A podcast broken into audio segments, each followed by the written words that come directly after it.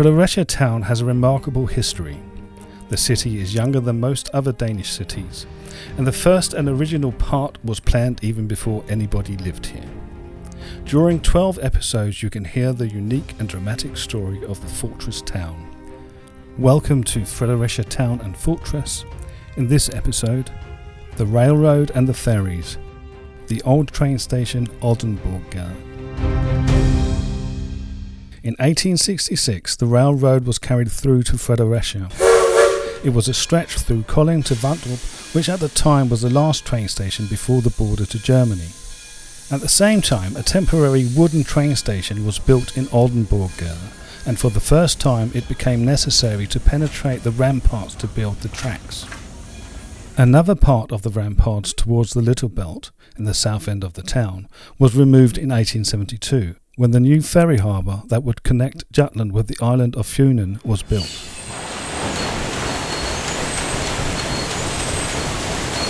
Denmark's first steam ferry, Littlebelt, was a paddle steamer with room for about 500 passengers and up to five box wagons. Before the ferry was put to use, experienced seamen shook their heads and were convinced that the ferry would capsize when the box wagons were brought on board. However, it did not capsize, and the ferry ploughed the sea between Fredericia and Strib for many years, and was later accompanied by other ferries. In 1868, the stretch of railroad between Fredericia and Aarhus was opened, and Fredericia had now become a railroad junction. From Fredericia, the trains departed to Kolding and Vamdrup in the south, and Vejle and Aarhus in the north. On the other side of the belt, passengers arrived from Nyborg and Odense to take the ferries from Strib. The old train station was opened in 1869, and it also housed a post office and a telegraph office.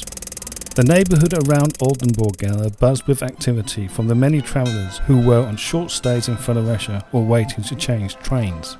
It was too risky to transport the passenger wagons across the water, so the travellers had to walk from the train to the ferry and then again from the ferry to the next train on the other side of Littlebelt. The increase in traffic, and especially the many new cars, meant that the ferry across Littlebelt soon became a bottleneck.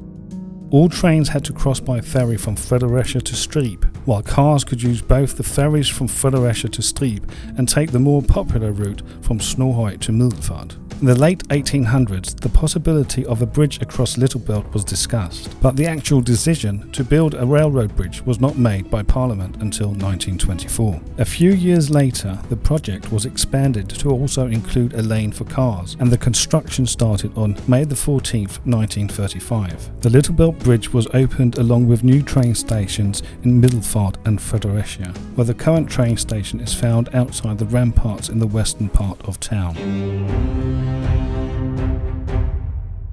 The ever increasing need for transporting people and goods necessitated the construction of a new motorway bridge, which was opened in 1970, and today Denmark is discussing yet another crossing. You have heard Fredericia Town and Fortress.